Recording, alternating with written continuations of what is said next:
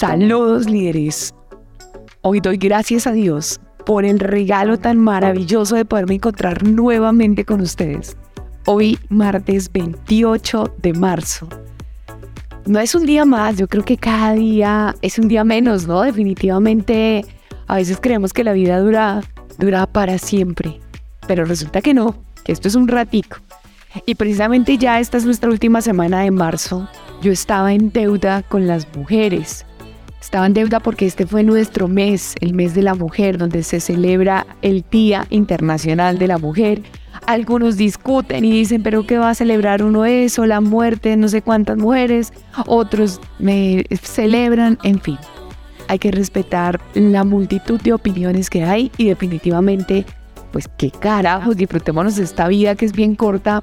Así que si ese día nos celebraron y nos la pasamos rico, a mí mi esposito amado me llevó a comer, la pasé chévere, recibí mensajes bonitos y yo creo que de eso se trata la vida.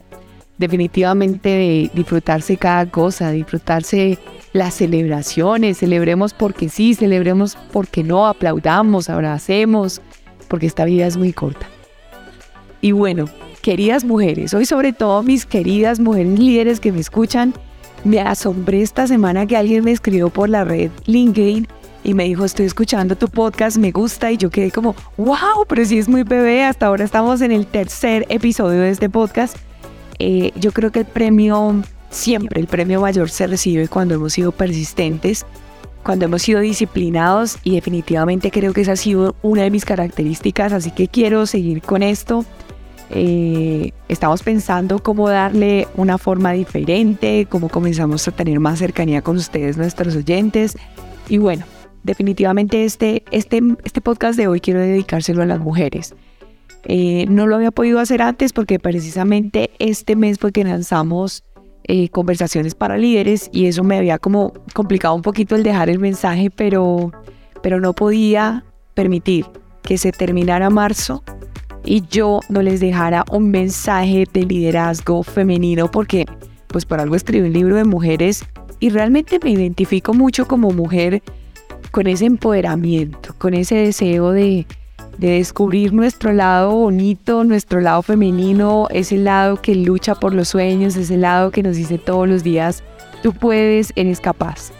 Y antes de empezar, quiero leer precisamente una cita de un libro que me encanta, de una mujer hermosa a la que le debo mucho de mi amor propio y es Louise Hay.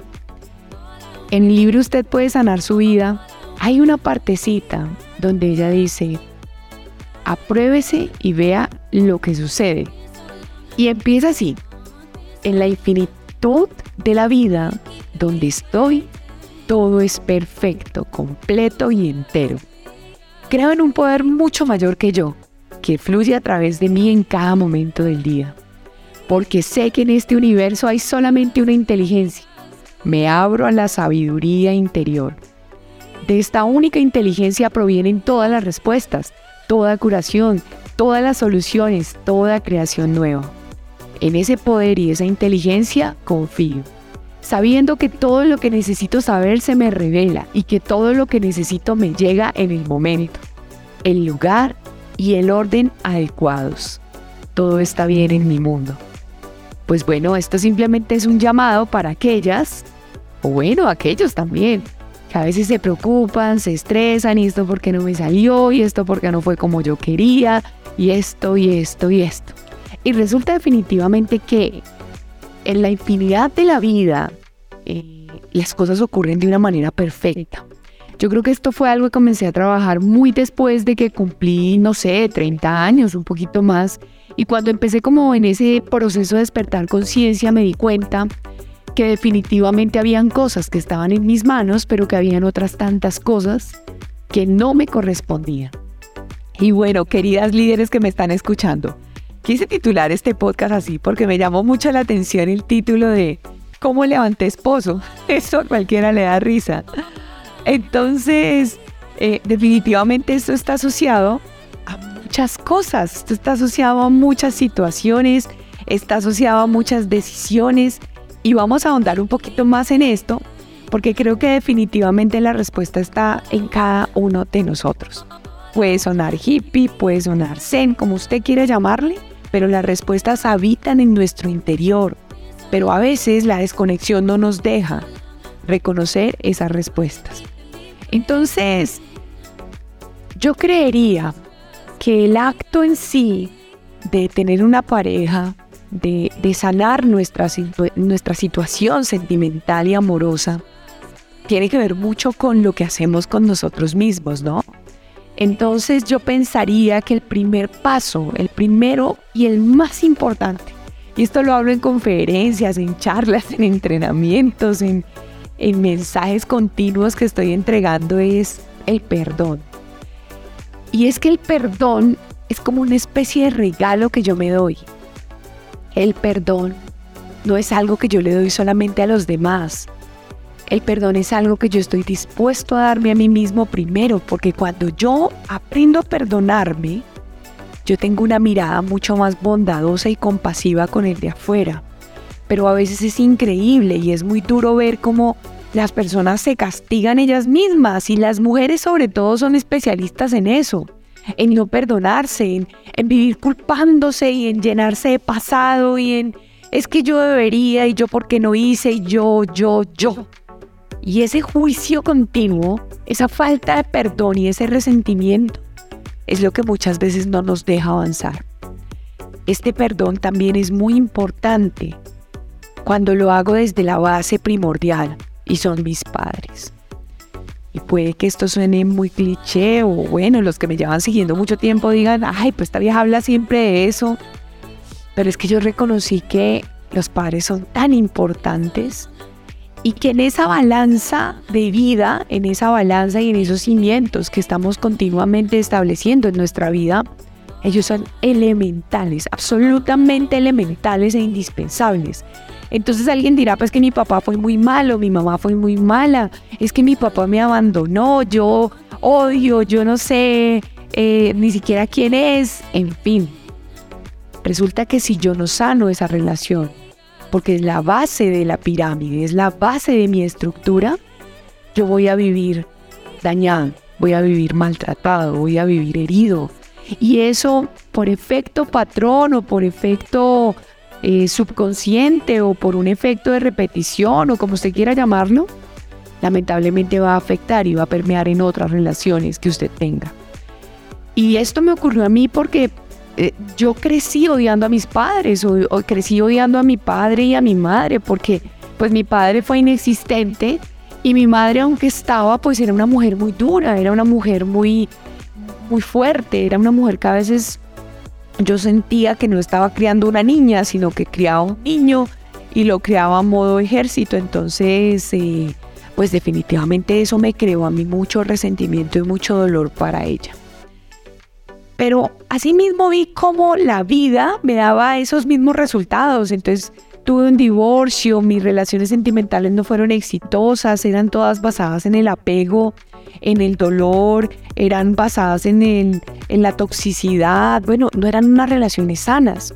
Entonces cuando yo empiezo este proceso de interiorización, este proceso de despertar conciencia, me doy cuenta realmente que, que una de las cosas que yo tenía que hacer era perdonar a mi mamá y, y perdonarla de corazón, perdonarla sin juzgar lo que ella había hecho, porque es que ella me dio lo que pudo darme con la poca información que ella tenía, con la con, la inmadurez que ella tenía, con lo que ella había recibido incluso de, de sus padres. Entonces, ¿quién era yo para juzgarla? Una niña que no sabía y comprendía las razones de por qué su mamá se comportaba así. Y en el fondo me di cuenta que su maltrato, que su rabia, que su dolor, simplemente era una forma de decirme a mí no quiero que repita lo mismo que tuve que vivir yo. Mi mamá fue mamá a los 17 años mi abuela fue, abuela, fue mamá a los 14 años y era un patrón familiar que se estaba repitiendo y que definitivamente sé que mamá no quería que yo repitiera. Entonces, cuando yo comienzo a, entender, a ser un poco más compasiva, más bondadosa, a perdonar a mi mamá de corazón, a entender que ella fue lo que había ido, sido porque pues esa era la, esa era la información que ella tenía, uff, yo me quité una carga impresionante. Y el perdón hacia mi mamá, yo creo que se reflejó mucho en otras personas. ese perdón también tuve que tenerlo con mi papá. Yo creo que conocí realmente a mi papá, o sea, compartí un espacio con mi papá más o menos a mis 34 años. Yo, yo sí recuerdo que lo había visto cuando era niña. Tengo como unas dos, tres imágenes de él estando pequeña. Pero, pero en el tiempo en el que yo consideraba que más lo necesitaba, pues definitivamente no estuvo. Entonces yo también sentía rencor hacia mi padre y, y y cuando yo lo encuentro 34 años después y lo veo, y, veo un hombre acabado, veo un hombre maltratado por la vida, adolorido, veo un hombre solo en un hogar geriátrico con problemas de demencia senil, digo, Dios santo, o sea, qué susto, Dios, Dios realmente hace justicia con aquellos que son malos padres. Entonces hay que tener mucho cuidado, porque así como Dios dice que honremos a nuestros padres, le dice a los padres que no sean malos con sus hijos y que no despierten la ira en sus hijos. Entonces ese día lo vi, lo vi con compasión, vi en, sus, sus ojos mis ojos, eh, lo escuché hablar y vi muchas cosas de él en mí. Y realmente dije, papá, te perdono. Te perdono y cuando perdoné a mi padre también, la vida realmente como que abrió las puertas de par en par y me dijo, ya estás lista. Entonces, yo creo que parte de este proceso de, uno encontrar como ese equilibrio y esa plenitud que uno quiere ver en su vida y más cuando somos mujeres es, es perdonar, queridas líderes, queridas mujeres bellas que me escuchan. Eh, y ojalá que los caballeros que estén escuchando también compartan este podcast. Esto es, esto es regalar eh, píldoras de, liderazgo, de, amor, de empoderamiento para que otras mujeres también puedan tener un proceso de transformación en sus vidas. Eh, otra de las cosas que considero que ayuda mucho en estos temas es ese, e, ese, proceso de reconciliarnos con nosotras mismas. Esto es bonito, esto es maravilloso. Y en este proceso de reconciliarme entra en juego algo muy importante. Yo creo que el perdón y la reconciliación están amarradas porque parte de ese perdón que tuve que hacer con mis padres, que tuve que hacer conmigo misma, que tuve incluso que hacer con el mismo Dios, porque uno a veces culpa a Dios de todo lo que le pasa y uno dice, pero es que si tú hubieras estado ahí, Dios, o es que si tú no existes, o es que qué. Eh, hay que perdonar también a Dios, hay que perdonar ese concepto encajonado en el que lo hemos metido muchas veces y es que si nos damos cuenta, el resultado de nuestra vida es el resultado de nuestras acciones y de nuestras decisiones. A Dios dejémoslo ahí tranquilo que Él simplemente es un observador y también es el que muchas veces nos da la mano para ayudarnos, pero también creo que nos habla de múltiples maneras y a veces nos negamos a escuchar lo que Él nos dice.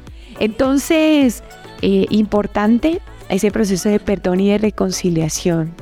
Perdonar a nuestras exparejas.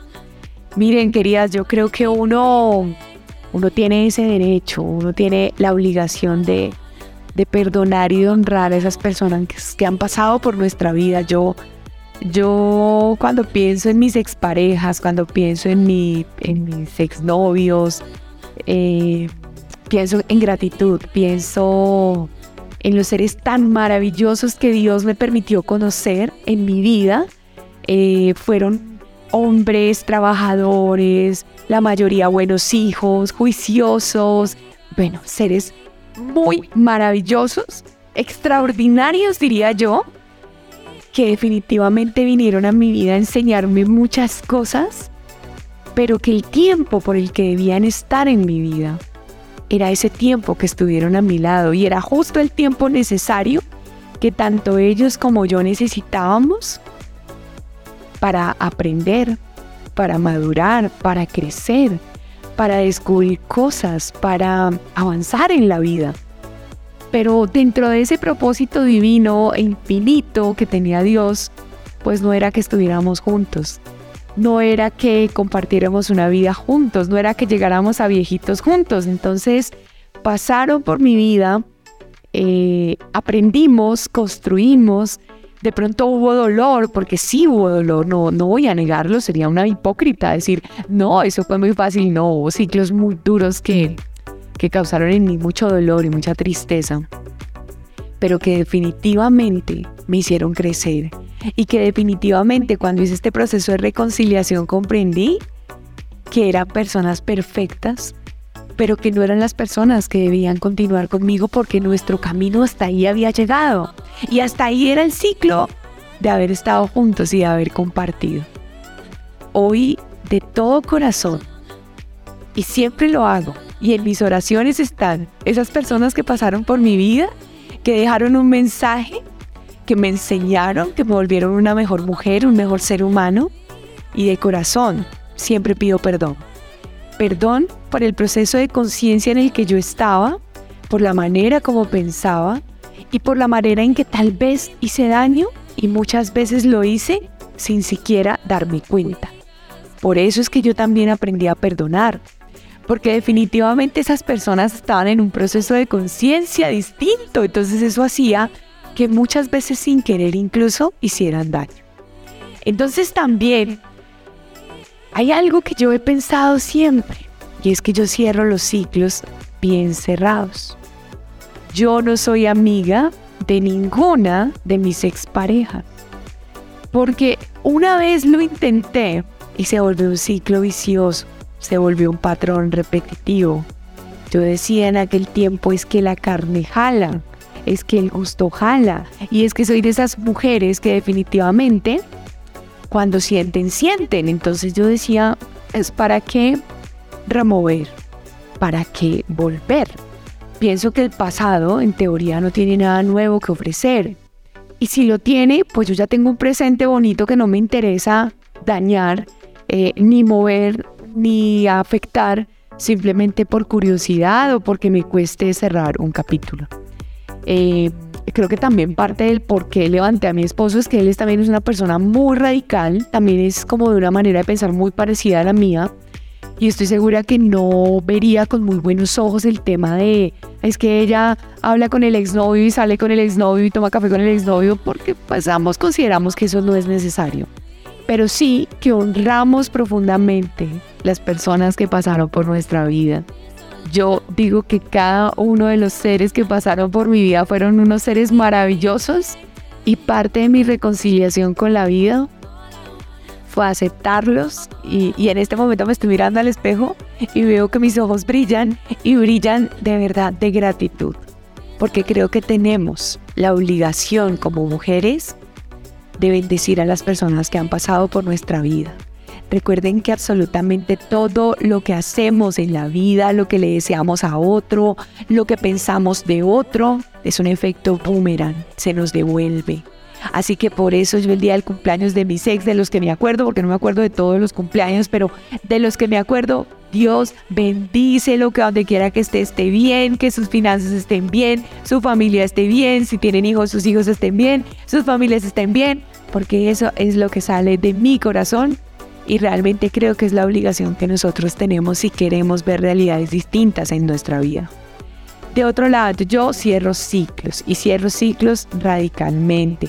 Respeto a aquellas personas que no, nosotros somos amigos y, todo, y salimos juntos y es amigo de mi, de, mi esposo actual o de mi pareja actual. Y digo, bueno, chévere, pero en mi caso soy alguien que ama cerrar ciclos.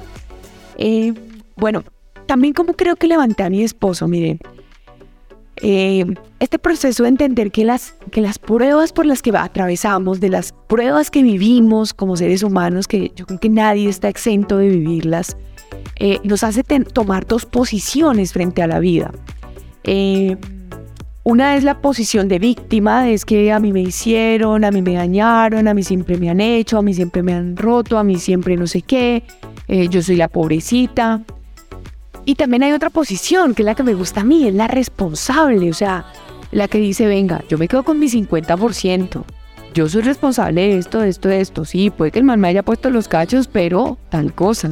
O, por ejemplo, que me dicen ustedes cuando, eh, no, pues es que él me ha, me ha, puesto los cachos varias veces y yo siempre lo he perdonado. Perdón, uno dice, ay, mi amor, linda, o sea, ser responsable. La primera listo, por la segunda ya fue culpa tuya, bebé. Entonces, yo creo que aquí es importante ponernos en esa posición de ser responsables de nuestra propia vida. O sea, si es que el tipo me maltrata, el tipo no me quiere y me lo ha demostrado de múltiples maneras, pero yo por mi falta de amor propio y de mis vacíos, yo estoy ahí aguantando, perdóneme, pero, pero hay que trabajarse, hay que trabajarse fuerte porque nadie tiene el derecho de venir a dañarnos, a maltratarnos, a hacernos sufrir, ah, ah, ahí sí no, ahí sí perdón, pero no. Entonces, ¿qué posición asumimos? O es que, ay, porque mis papás me dejaron tirada, entonces yo no sé qué, sé cuándo, o por el contrario. No, a mí el tema de que mis papás no me hayan dado el amor que yo necesitaba hizo que yo trabajara en mí y que el amor yo misma me lo aprendiera a dar y yo aprendiera a darme el primer lugar y eso atrajo a mi vida muchas cosas maravillosas. Eso es importante. Aquí viene otra cosa que considero muy, pero muy, muy, mejor dicho, indispensable en este proceso de, de, cómo uno se levanta a su esposo y a su pareja. Y es que tenemos que aprender a aceptarnos y a aprobarnos. Aceptarse, dícese, no tengo el cuerpo perfecto, no tengo la cara perfecta, no tengo el cabello así brillante y lleno de brillo y no sé qué cosas, pero yo me amo, me acepto y me apruebo y fue madre tal cual como soy. Punto. No tengo las nalgas de, no sé, Valerie Domínguez. No tengo la cintura de Shakira. Pero tengo lo mío, hijo de madre. Y yo me aprendo a amar y a valorar y, y me aprendo a querer así como soy. Y eso hace que cuando yo me acepte, me ame, me apruebe así como soy, otras personas afuera me aman, me aceptan, me aprueban así como soy. Yo no tengo que parecerme a nadie para que alguien me ame. Y esa es una de las conversaciones que tengo hoy en día con mi esposo. Porque creo que si algo enamoró a mi esposo fue mi autenticidad. Fue como, le llamo yo, desnudar el alma y decirle, mi hijo, esta soy yo. Yo creo que una de las cosas con las que yo más sufrí cuando me divorcié, cuando, cuando tuve la separación, fue decir, ahora quién se va a fijar en mí, quién se va a fijar en una mujer divorciada a esta edad. Eh, eso es un fracaso, o sea, fue una vaina muy dura para mí. Y aquí a propósito les quiero recomendar un libro que para mí fue, Dios mío, fue crucial y fue súper importante. Eh, fue Te amo, pero soy feliz sin ti de Papá Jaime. Ese libro llegó a mis manos en el momento perfecto que yo necesitaba muchas respuestas y muchas, mucha sanidad. Y ese libro precisamente me ayudó en ese proceso porque, porque yo entendí que si yo no me aprendí a amar y aceptarme tal cual como era, eh, yo no iba a encontrar nunca a alguien que me amara realmente. Yo pienso que tenemos que aprender a amar sin apego. Yo amo profundamente a Sebas, a mi esposo, o sea, creo que es el regalo más maravilloso que Dios me ha dado en esta bendita vida y me di cuenta en un entrenamiento al que fui hace unos, ya, ya, ya un mes completé. Me fui a un entrenamiento de alto rendimiento donde tuve que caminar sobre brasas sobre cristales. Bueno, me, me, enloquecía ya, una vaina muy deliciosa, muy, muy chévere y muy retadora. Que cuando uno le preguntaban sobre el logro que le causaba más orgullo en esta vida, yo no pensé en títulos, ni pensé en, en galardones, ni pensé en reconocimiento, yo no pensé en eso. ¿Saben qué pensé yo? Que lo que más me produce alegría son casi estos 10, 9 años de relación, este matrimonio, este hogar, porque yo creo que poder sobrellevar bien un hogar está muy en las manos de una mujer. Las mujeres somos las que construimos con nuestras manos un matrimonio, un hogar, una vida familiar, porque Dios nos dio el poder, nos dio el don de la creación, el, solo hecho de poder fecundar y dar vida a una criatura en nuestro vientre hace que seamos creadoras. Entonces, si algo me produce a mí en la vida, mucha, mucha gratitud, eh, orgullo, no sé si hay que mencionar esa palabra porque a veces suena como un poquito egocéntrica, pero, pero, pero, ah, mi matrimonio. O sea, yo siempre saco pecho de ese bonito, de, ah, qué lindo, me, me encanta esto. Aunque tomamos la decisión mutua de no tener hijos, eh, es tener nuestro hogar, tener ese lugar de paz donde llegamos en la noche y nos encontramos a hablar y a conversar y donde salimos a tomar café y como nos dicen que somos abuelitos, entonces sentarnos en nuestro balcón, conversar, tomarnos un vino hablando de proyectos, de sueños. Ay, eso como que me hago el ojo mientras lo menciono, pero, pero es así porque realmente ha sido el fruto de todo el trabajo que he tenido que hacer conmigo mismo. Entonces, Eh, yo creo que es importante aprendernos a amar, aceptar como somos, sin querer parecernos a nadie. Es que yo digo que las copias baratas no, no son chéveres, que cuando establecemos nuestra propia identidad y somos auténticas y, reconocemos que, que, por ejemplo, los años nos van pasando, a mí no me gusta el Botox, nada de estas cosas, porque he estudiado mucho sobre esto y, y también me he dado cuenta un poquito como los efectos dura, de, de, de, pues, con el paso del tiempo. Me dije claramente, no me voy a aplicar nada de esas cosas, no me voy a poner ni más nalgas porque no tengo muchas y hago ejercicio, pero pues milagrosamente no han salido una cosa así duraznos gigantes. Y voy a hacer lo que está en mis manos. Amo el deporte, amo el ejercicio, amo, alimentarme bien, amo mis afirmaciones, amo mirarme al espejo y decirme cosas bonitas. Eh, pero hay otras cosas que no puedo revertir. La edad está llegando y va pasando. Las arrugas aparecen, tengo bastantes canas y me amo, me apruebo, me acepto y me lo digo continuamente. Me amo, me acepto cuando mi proceso hormonal me juega malas pasadas y entonces estoy a veces triste, a veces estoy sin ánimo, a veces quiero comerme el mundo, otras veces quiero comerme toda la comida que se me atraviesa, todo lo que comprende ser mujer, pero yo lo amo, lo apruebo, lo acepto y eso hace que tenga una mejor vida y una vida más bonita. Eh, yo creo que tenemos que hacer las paces, primero que todo, con esa mujer que está frente a nuestro espejo diariamente.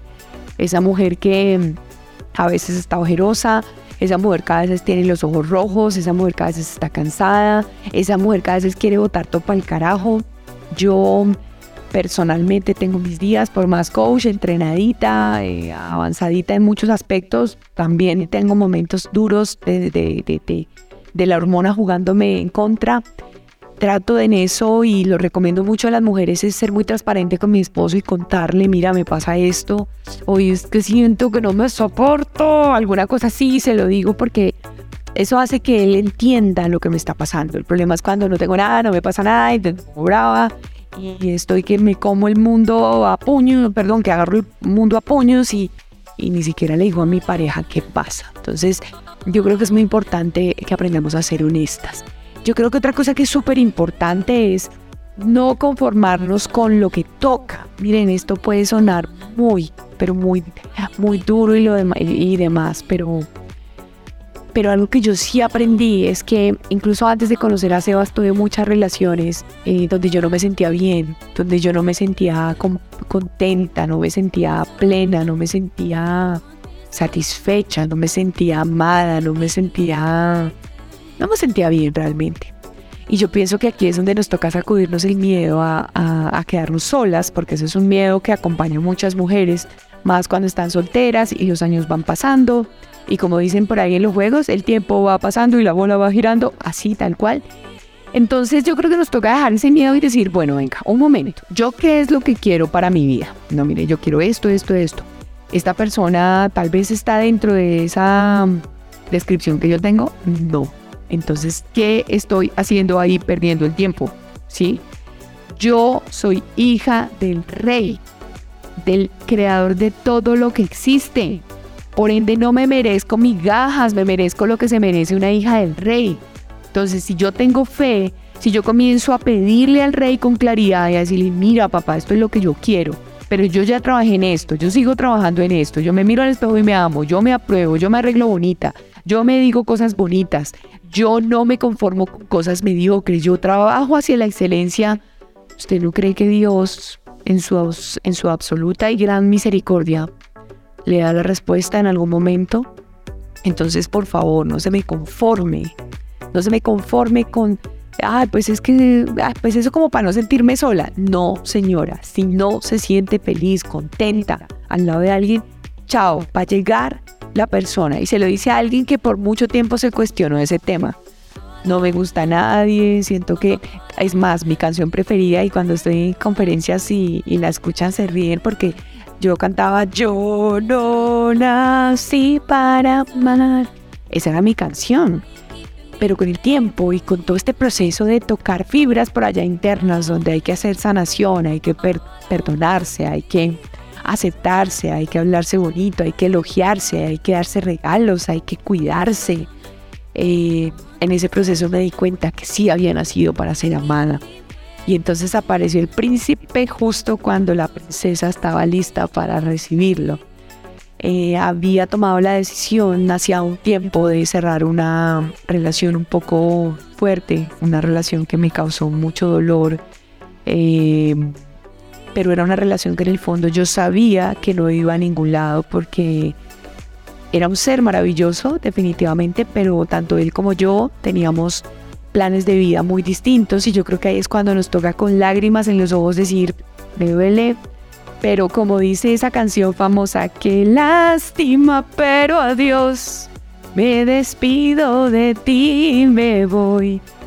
Me tocó. Y entonces, claro, estaba pues, cerrando el tema, o sea, ya venía cerrándolo hacía mucho rato, ya venía eh, hablando con claridad, ya venía preparándome porque de verdad tenía que hacerlo. Y cuando cierro el capítulo, cierro el, el, paso la hoja, entonces aparece el resultado de mis oraciones. Yo creo que también en este proceso de cómo levantar un esposo está ser claro en lo que uno quiere, ¿no? Yo no le estoy hablando de especificaciones físicas. Yo siempre amaba los hombres gorditos, lo confieso, es un secreto aquí entre nosotras, los que nos están escuchando. Pero pues Dios me cambió el el prototipo de hombre, o sea, ya no era gordito, ni era barrigoncito, ni nada de eso.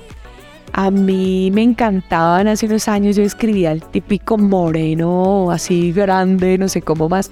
Miren, hay un momento en que eso vale cinco, eso no vale nada, eso no importa.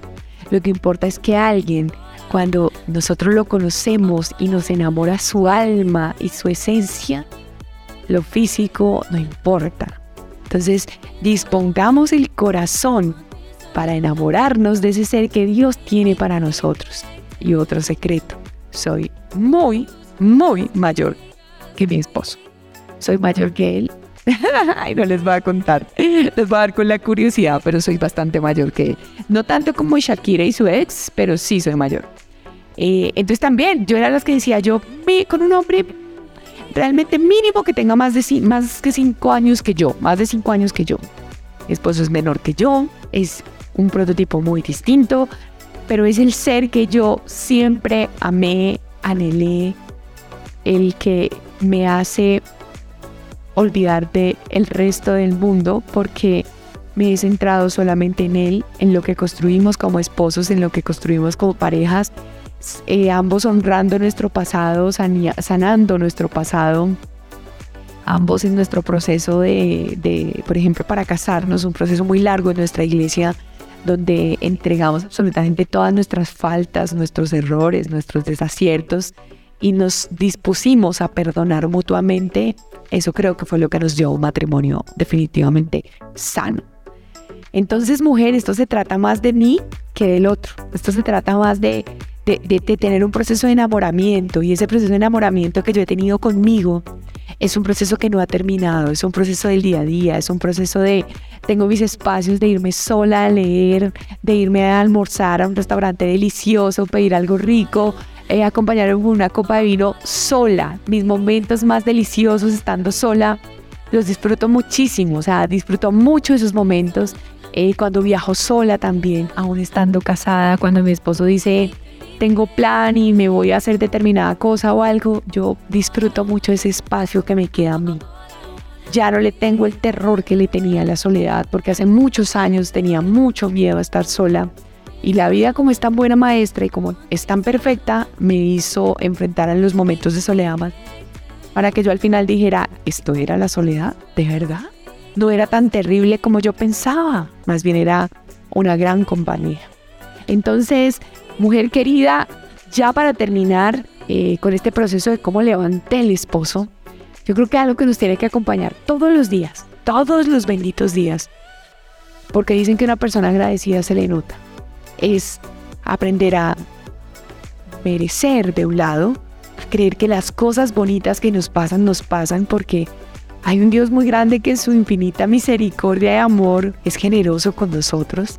Entonces, eh, eso es uno de los pasos para el merecimiento y otro paso es reconocer todas las cosas que hemos tenido que hacer, los momentos duros, las situaciones que nos han llevado a crecer y será que después de todas esas cosas tan duras no nos merecemos estar bien, no nos merecemos un buen trabajo, no nos merecemos tener unas finanzas chéveres que nos permitan disfrutar de nuestros gustos, de darnos gusticos de los que nos, que nos agradan, que nos, que nos encantan. ¿Será que también no merecemos tener un hombre que nos ame, que nos adore, con el que hagamos rico el amor? O sea, y perdón que hable así, pero es que a veces las mujeres nos llenamos de un montón de bobadas y, y como que hasta eso se vuelve un, mito y eso se vuelve algo imposible. Y no, yo creo que en esencia, de verdad merecemos una persona que nos ame como nos ama nuestro Padre. Somos las hijas amadas del Rey, somos niñas bonitas y por ende merecemos ser amadas y cuidadas como princesas. Entonces, merecimiento por un lado y por otro lado, gratitud. Aunque ande en valle, aunque ande en momentos difíciles, siempre estoy agradeciendo, porque a pesar del momento que me ha causado dolor, estoy aquí, estoy viva, estoy conectada con esta hermosura de infinidad, con lo que Dios me da, estoy profundamente llena de impulso para salir adelante. Y si no tengo ese impulso me lo consigo de algún lado, voy, me arrodillo y clamo, voy y leo, veo libros que me levantan el ánimo, escucho podcasts que me ayudan a enriquecerme, escucho canciones que alegran mi alma, pero no escucho esas que, ay, Dios mío, con todo el cariño, pero a veces escuchar reggaetón y lo escucho porque me monto mucho en servicio público, en, estas plataformas de servicio público y lamentablemente casi siempre escuchan reggaetón y lamentablemente como soy tan melómono pues me encanta, melómana, me encanta escuchar la letra de las canciones y la música ay Dios mío, por favor no cante eso. Cante cosas que la empoderen.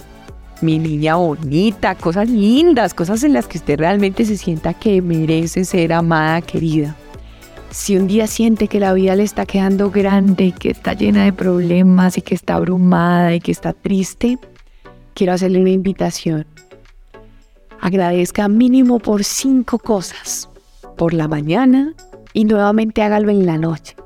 Cosas tan simples como me puedo levantar de la cama, puedo respirar, hoy tengo cabello, hoy pude comer, hoy pude salir a la calle, hoy pude ver, hoy pude sentirme, sentir hambre, Hoy pude saludar a un ser querido, hoy pude saludar a alguien en la calle, hoy pude sentirme libre, hoy pude comerme un plato delicioso, hoy pude sentir mis pies, hoy tuve unas chancletas para llegar a la casa y ponérmelas porque estaba cansada.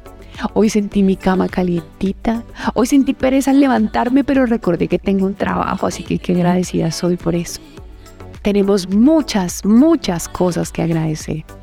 Pero más que todo, mujer, tenemos un Dios que nos ama profundamente, que nos cuida como a sus princesas.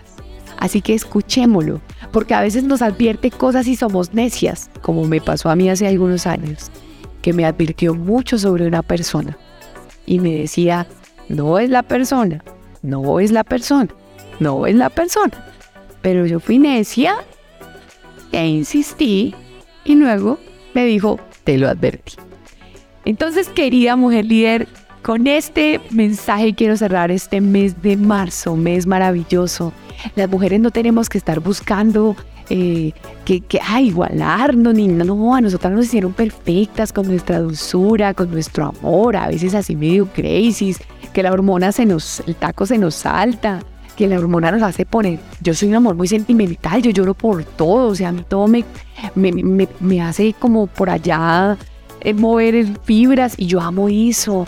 Y yo amo el dolor cuando lo siento porque digo, bueno, qué bonito sentirlo y cuando estoy triste digo, bueno, también y cuando estoy feliz me la gozo y me río y brinco y friego y bailo.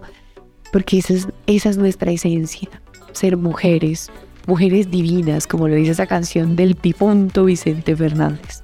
Somos mujeres divinas y no necesitamos figuras perfectas ni cuerpos perfectos para encajar. Somos en esencia hermosas para el que nos creó. Entonces hoy me despido dando gracias por el regalo tan hermoso de ser mujer. Es un privilegio ser mujer y hoy honro mi feminidad, honro su feminidad, honro lo que está haciendo, lo que está soñando, sus proyectos, cada cosa y honro el regalo tan maravilloso de estar aquí porque la vida es un ratico. Recuerde que soy Tatiana García, coach, mentor en liderazgo. Me encanta acompañar a personas y a equipos en procesos de liderazgo, reconociendo que muchas veces hay chichones que hay que trabajar y que, como lo dice mi mentor, un líder nace y también se va haciendo, ¿no? Con el camino, aprendiendo y a, a través del aprendizaje se vuelve un mejor líder. Recuerde que creé para usted un recurso eh, que se llama Líder Pro. Es un curso que le va a dar todas las herramientas, o unas herramientas, no le puedo hablar ahí exageradamente, que le pueden servir a ser mejor líder y le pueden ayudar en su parte personal y profesional. Así que entra a www.tatianagarcia.com.co slash tu regalo y suscríbase, disfrute del curso. Recuerde que todos vinimos a ejercer liderazgo. ¡Chao!